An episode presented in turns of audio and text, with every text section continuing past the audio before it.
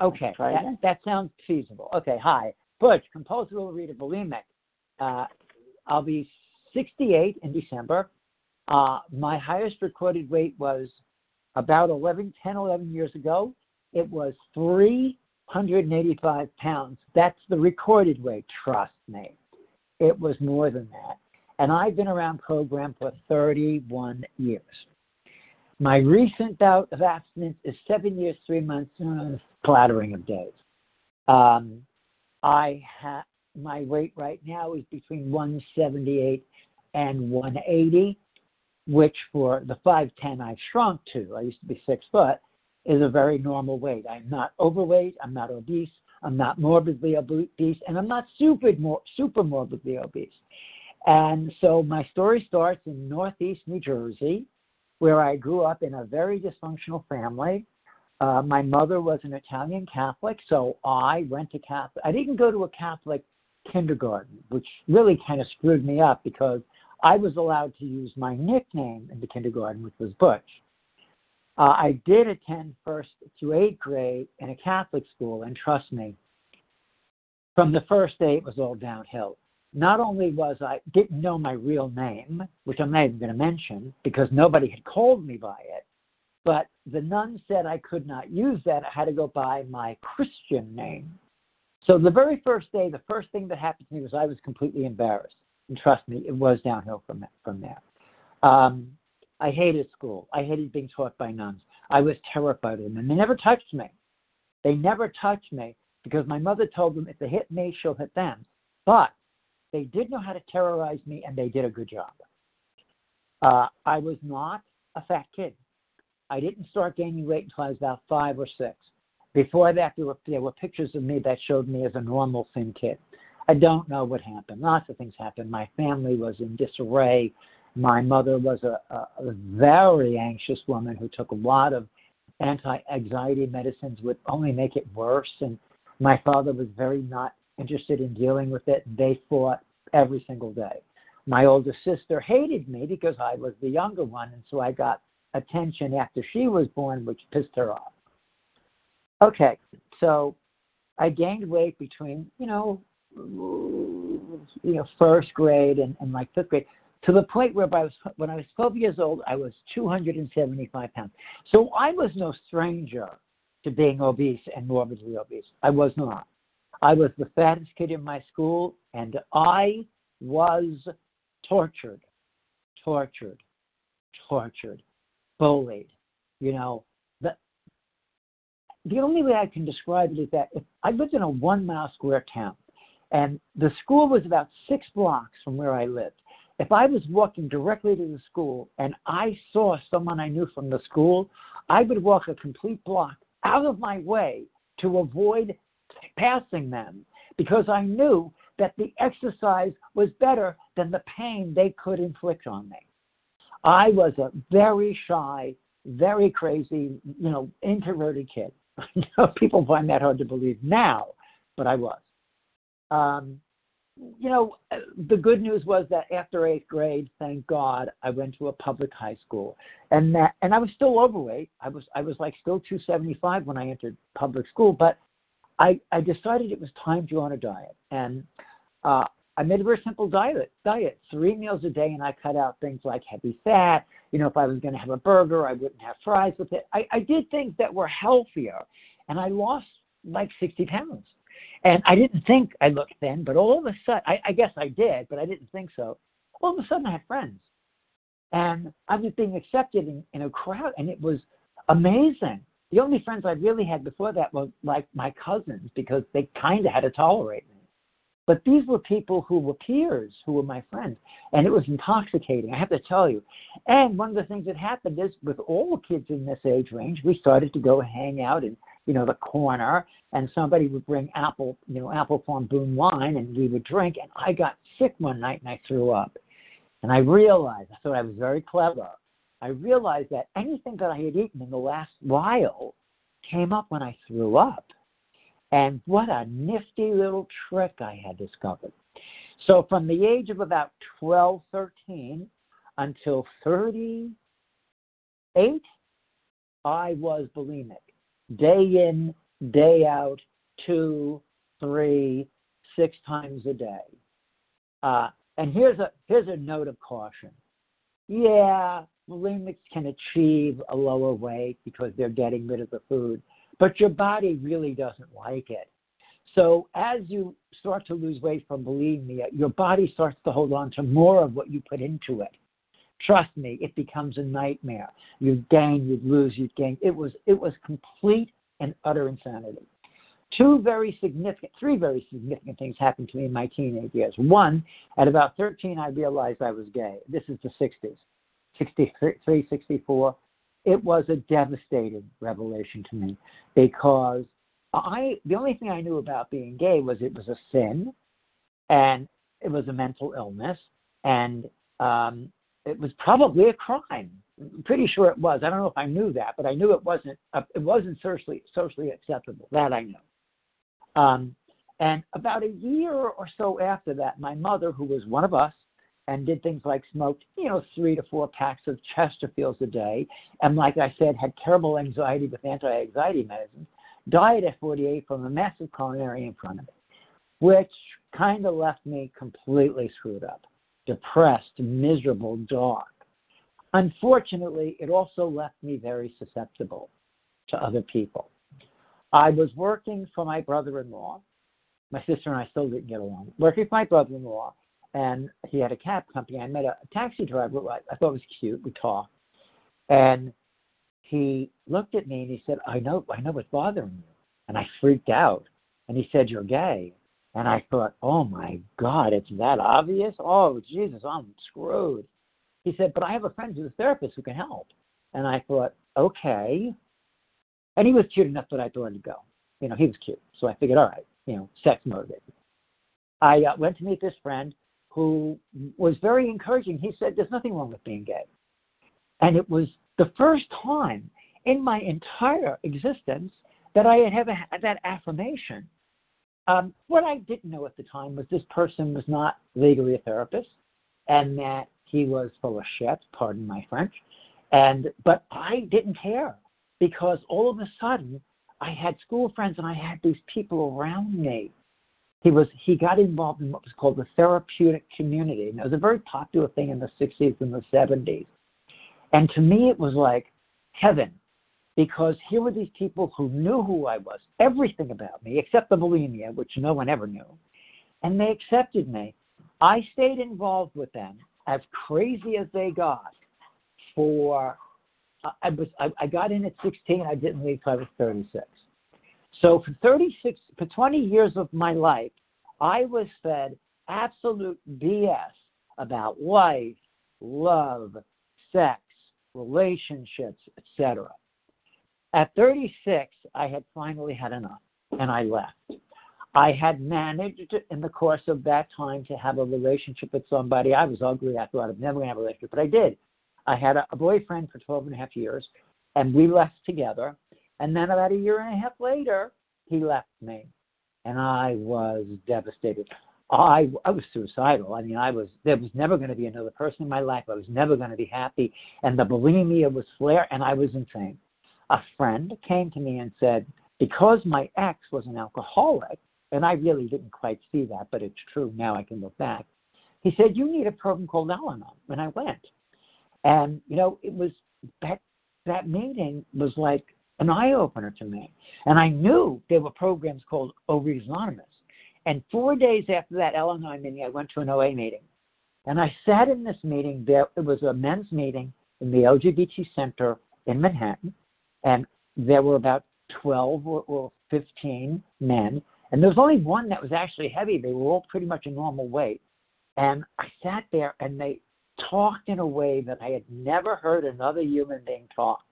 They talked about food in a way that I completely and utterly related to buying three times the amount of food, pretending you're having people over. You know, just insanity, the insanity of compulsive overeating, and on top of that, the bulimia. That night, it was it was in August, I think it was August 27th of 1989 uh, or 88. I don't remember the exact date, but I admitted for the first time that I was bulimic because other people in the meeting had admitted that. It was also the very last time that I was ever actively bulimic. My compulsive eating came back later on, but the bulimia has never returned because I think I had really finally hit my bottom with that. And I had a little weight, I had about 40 or 50 pounds weight because bulimia does tend to keep you not super fat. So that first meeting, there was somebody who had such a great sense of humor. I walked over to him and I said, Would you be my sponsor? He said, I'll be your food sponsor. I didn't know what the hell that was, but I thought, okay. He said, Three meals a day and a snack, no sugar.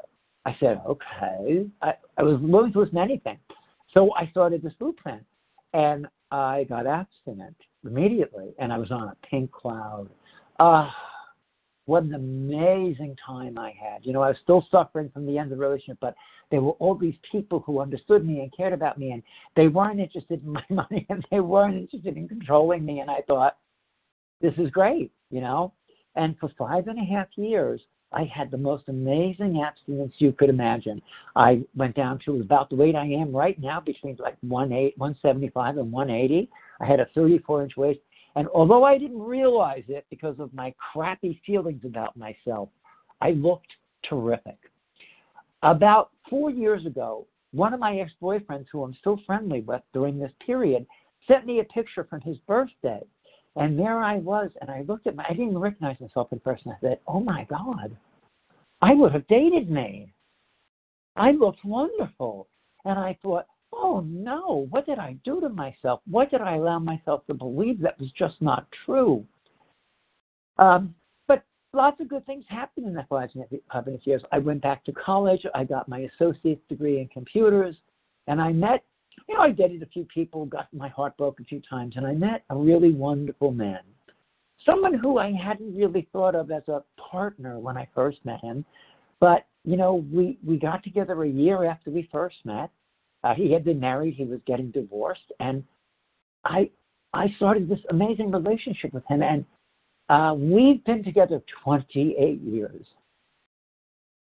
And he's the center of my universe. And many people know him. I'm sorry. But the reason I'm alive is because he's here and he loves me. Um, I lost my abstinence because I was an arrogant asshole. I was. You know, I have this lick. I can cheat on my food plan and come right back. Even though I had heard it is easier to stay abstinent than it is to get abstinent. I was that arrogant because I had such a great recovery. And I lost my abstinence and I didn't get it back. In fact, I was ashamed and I felt dreadful, and I stopped going to meetings. And over the next 19 years, I went from that, you know, 180 pounds that I was to 385. In the process, my my my my my husband, who, who's now my husband, and my boyfriend, we moved to Oklahoma for jobs, good jobs actually. I don't know why I thought that was a good idea. Two gay men in Oklahoma was a very bad idea. Really, trust me on this, bad idea. It's not that we were hassled, but I didn't feel safe at any moment I lived there. Um, we had good jobs. We eventually lost them, which left us in a real financial bind. We owned a house. We had we were we were underwater. It was a nightmare. And I don't know if any of you have ever seen. There's a documentary called Grey Gardens about these two women. It's a, it's a, it's a mother and a daughter who are living in this mansion that's falling apart around them because they're so dysfunctional they can't handle anything. This was me and and my husband living out there. And whatever higher power exists understood that this was not going to work for us. Uh, in the summer of 2012, August of 2012, August is a very significant month for me. Um, usually not a good one, but a significant one. There was there was a brush fire in a town below us, and 300 houses burned, including ours. And that gave us the opportunity to get the hell out and we did. I moved back to New York, not to New York City. We couldn't afford that. But we were able, because it was the bottom of the housing crisis, we were able to buy a small little house in Schenectady, New York for $15,000. I probably could have gotten it for 10. They were so glad to you know, get it off their hands. And it was functional. I mean, it wasn't in great shape, but it was, it was, the, the heat worked, the electric worked, the roof didn't leak. You know, it had running water. I thought, wonderful. It's, it's a home. Um, we stayed there until uh, 2013 when I was diagnosed with stage four throat cancer. And I didn't even know that happened. I had had a swollen gland situation, and I, I didn't go to my doctor. I thought it was a tooth thing, trying to find a dentist. The dentist finally told me, no, it's your tonsils. They they said they have to come out. They took them out, and I didn't know this, but four days later they called me and said, "Oh, you tested positive for cancer. You have stage four cancer." And my husband and I cried for 20 minutes nonstop because I thought I was dead. You know, I thought I was dead. That's just a little over five years ago, and I went through having a feeding tube, and I went through three two chemos. The, the second one almost killed me. They couldn't give me the third one because they were sure it would kill me. And I went through seven weeks of the most grueling radiation. I have very little saliva left. My um, thyroid gland was practically destroyed. And the worst part is that my thyroid affected my vision. But you know what? I'm alive. I'm alive. I'm at a normal weight. Okay. We we had to move into senior housing because I was too weak after my cancer to be able to to really get around. It was just not going to be possible.